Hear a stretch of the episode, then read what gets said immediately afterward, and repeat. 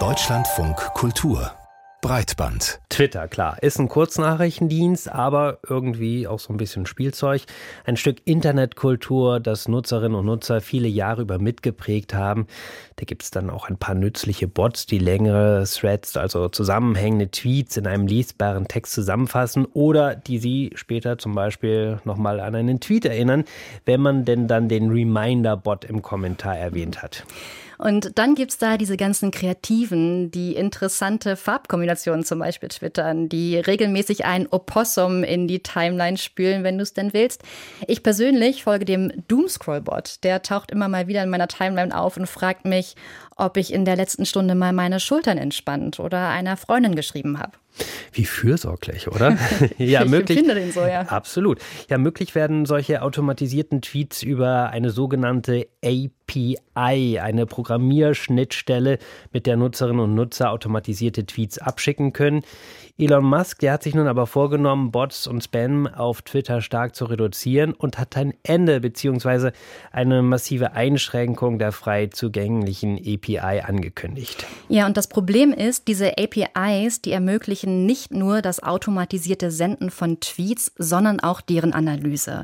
Mit Twitter-Daten arbeiten viele WissenschaftlerInnen und AnalystInnen und was das, dieses Einschränken dieser API mit deren Arbeit macht, darüber haben wir mit Luca Hammer gesprochen. Er ist Social Media Analyst und wissenschaftlicher Programmierer an der Uni Siegen. Und zu Beginn des Gesprächs wollten wir noch mal genauer von ihm wissen, wofür diese Programmierschnittstelle denn bisher noch genutzt wird. Also außer für lustige oder nützliche Bots. Die Twitter-Schnittstellen werden für alles Mögliche genutzt. Ähm, das fängt an, dass natürlich ganz viele Unternehmen, Organisationen, ähm, Politik darauf angewiesen sind, wenn sie Anfragen bekommen, die abzuarbeiten. Und wenn dort nicht nur eine Person dahinter sitzt, sondern mehrere Personen, dann muss das irgendwie koordiniert werden. Und dann gibt es eigene Programme, ähm, die dann nicht die Twitter-App direkt nutzen, sondern eben über die API die Sachen machen.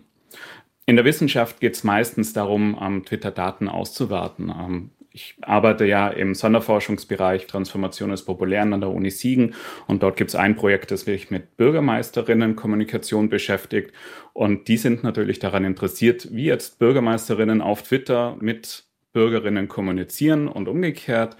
Ähm, und um an diese Daten zu kommen, verwendet man die API von Twitter. Man kann dann Suchbegriffe eingeben oder man kann von einzelnen Accounts die Tweets abfragen.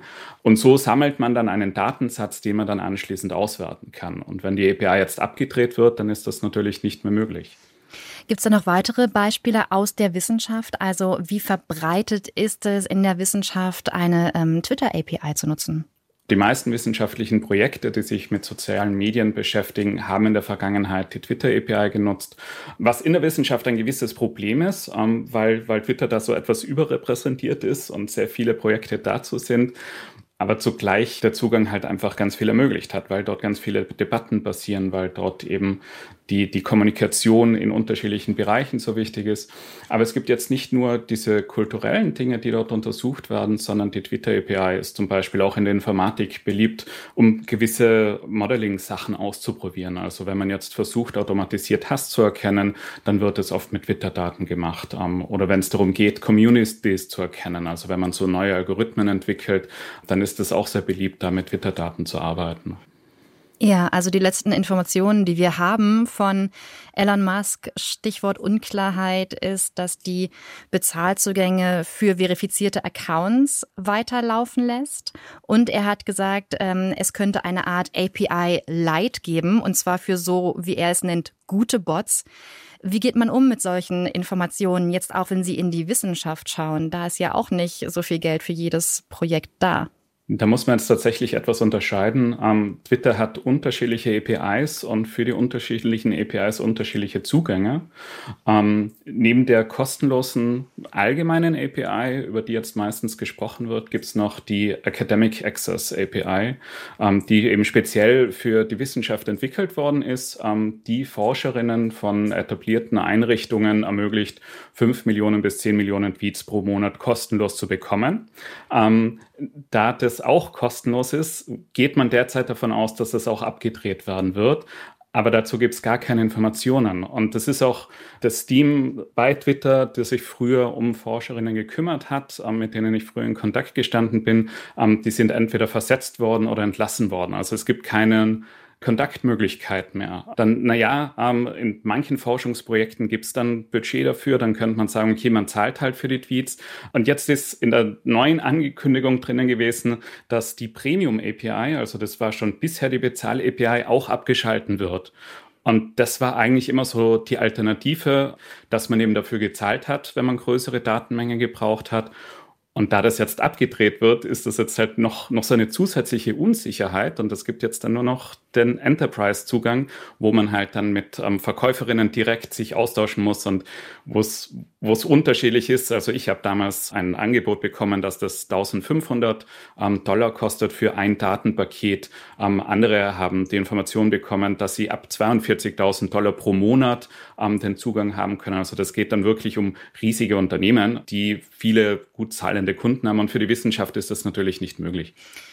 Also Fakt ist, es wird äh, sehr viel schwieriger für die Wissenschaft und für Analystinnen, Entwicklerinnen, Informationen zu verarbeiten von Twitter. Die Argumentation von Elon Musk, das alles einzuschränken, ist ja, dass er Spam auf Twitter reduzieren will. Ähm, welche besseren Wege gäbe es denn, ähm, Spam zu reduzieren auf Twitter und ähm, schädliche Bots ist ja tatsächlich ein Problem, die etwas anderes sind, als die Programmierschnittstelle einzuschränken oder abzuschalten. Das Lustige und Schreckliche daran ist, dass die Twitter API für Spam gar nicht so beliebt ist. Mm, weil bei der Twitter API muss man als Entwicklerin eben ein, eine App erstellen. Also man beantragt es bei Twitter, man sagt, wofür wird die verwendet und dann wird die von Twitter genehmigt. Ähm, dort kann man natürlich lügen und dann bekommt man eben eine App, ähm, die man dann anders verwenden kann. Ähm, aber wenn man dann anfängt, darüber zu spammen, ähm, kann das einerseits die automatisierten Systeme von Twitter bemerken.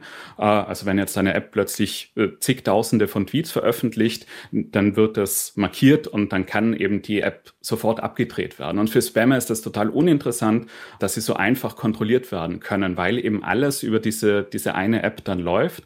Deshalb ist für Spam meistens so, dass dafür die privaten APIs verwendet werden. Also die jetzt nicht abgedreht werden, sondern die eben die Twitter-App selbst und die Website verwenden. Und darüber kann man dann viel besser spammen, weil Twitter kann jetzt nicht einfach die ganzen Apps von sich selbst abdrehen. Eine Meinung haben wir noch gelesen, und zwar das Blog netzpolitik.org, äh, das schlussfolgert, dass Twitter das Tool abschaltet, was die Plattform eigentlich erst groß gemacht hat. Stimmen Sie dieser Meinung zu? Absolut. Also die, die meisten Funktionen von Twitter sind zuerst von ähm, Drittanbietern entstanden. Die Twitter API war lange Zeit fast das zentrale Tool, mit dem Menschen Twitter verwendet haben, weil darüber natürlich andere Entwicklerinnen eigene Apps entwickelt haben können, worüber Twitter genutzt worden ist. Und viele dieser Drittanbieter-Apps haben zentrale Funktionen, die Twitter inzwischen selbst übernommen hat, entwickelt. Auch die Twitter-App selbst, die war erst eine Drittanbieter-App. Das war damals Tweety. Und die haben sie dann gekauft und das ist dann zur offiziellen App geworden. Und wenn es die API nicht gegeben hätte, dann hätte es diese ganzen Drittanbieter gar nicht gegeben. Und auch alle andere Tools, die rund um Twitter entstanden sind, auch, auch dass Twitter eben in der Wissenschaft so beliebt ist, dass man so viele Auswertungen dazu macht, dass das so viel beforscht wird, hängt damit zusammen, dass es so eine gute API gegeben hat, dass man eben so gut an die Daten drangekommen ist. Was dann auch wieder dazu führt, dass natürlich für Politik das Ganze interessanter wird, ähm, weil man dort besser nachvollziehen kann, ja, wie entwickeln sich denn Debatten, wie ist denn da so die Meinung? Ist immer sehr gefährlich, weil natürlich äh, Twitter-Nutzerzahlen sind verglichen zur Bevölkerung sehr winzig. Ähm, aber trotzdem kann man dort besser nachvollziehen, was passiert, als es auf anderen Plattformen ist.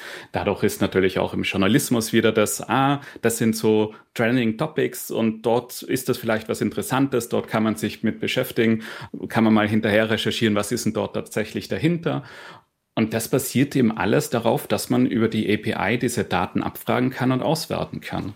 Luca Hammer hat viel zu tun dieser Tage mit dem Sichern von unzähligen Daten, die ab Montag höchstwahrscheinlich nicht mehr erreichbar oder erneuerbar sein werden. Nicht nur für ihn, sondern für viele wissenschaftliche Projekte ist das voraussichtliche Abschalten der Twitter API ein großes Problem.